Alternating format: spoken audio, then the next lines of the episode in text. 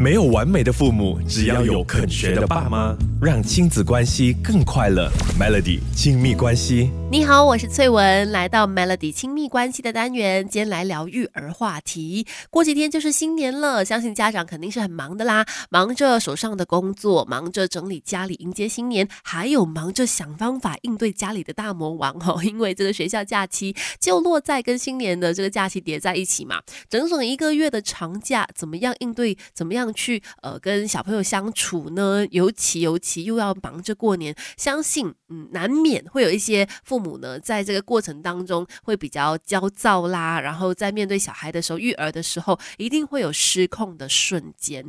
说到这个失控的瞬间，其实也很 正常啦。我们很多时候在面对小孩的时候，难免就是气起来哈，肯定会大声骂小孩啦，甚至摔东西啦，或者是大力的关门关窗等等这类的情绪失控的行为。都会有的，那通常都是在事后呢，就会有点后悔啦、自责啦、愧疚啦，觉得哎，刚才怎么发那么大的脾气？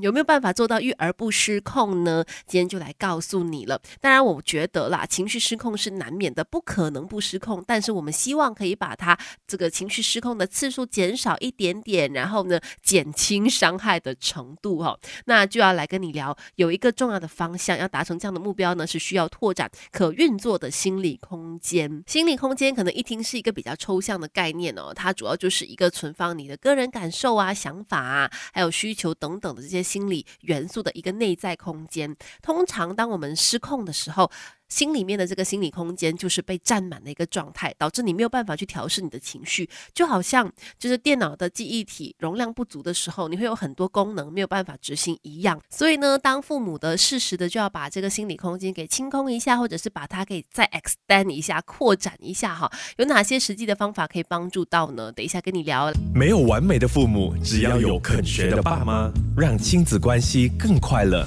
Melody 亲密关系是的，这世上是没有。完美的父母的，没有情绪不失控的父母，OK，情绪失控是正常的，但是我们要减低情绪失控的次数啦，不然对孩子来说啊，爸爸妈妈太可怕了，常常就是像是会火山爆发，其实对自己的健康也不好啦。所以今天就来说，怎么样去拓展我们的心理空间呢？刚有提到说，每次你在情绪失控的时候，通常就是我们的心理空间已经被情绪给占满了，所以你根本没有办法有余力去调试情绪哈。所以我们需要的是。一个可以 extend 可以运作的一个心理空间，让你还有能力去感受、去思考。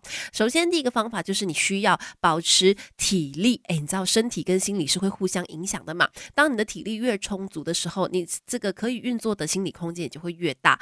人在疲惫的时候、饥饿的时候，就会特别容易有情绪，就是因为这样子。所以保持体力呢，也是能够保持心情好、不容易情绪失控的方法。再来呢，我们要做到的就是我们要。有反思的能力，可是不要一直不断的自我批判哈。不管是当父母还是做儿女，我们一块做中学 Melody。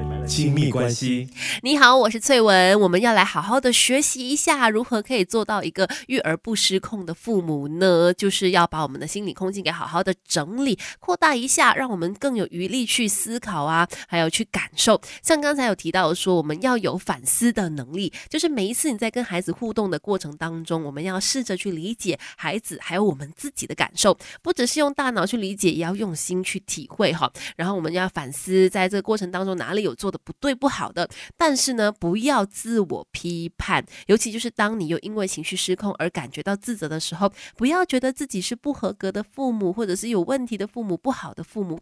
你要想到的是，OK，好，可能我这一次我可运作的心理空间变小了，那我还可以怎么样去清空一下，而不是自我去批判，一直不停的责怪自己哈，因为那只会让你的这个心理空间变得更小而已。反过来善待自己，那你这个心理的可运作空间。就会变大了。另外，有情绪的时候，也不要忘记和你的另外一半说说话，表达一下你的感受，让另外一半知道。这感觉就有点像是你自己的那个可运作的心理空间变小了，不够位置了，跟你的伴侣来借一点来用，借一点空间来运作是一样的。当然，我觉得夫妻之间在育儿这件事情上，就是要互相的去辅助彼此哦。那一方有情绪的时候呢，跟另外一方说一说，抒发了以后，哎，把这个好像把情绪给扔一点点过去了之后，你的心里。有空间了，就能够做到情绪稳定，减少失控的次数了。当然，多点沟通也能够让夫妻之间的感情变得更好，育儿的过程跟孩子之间的关系也会变得更加亲密。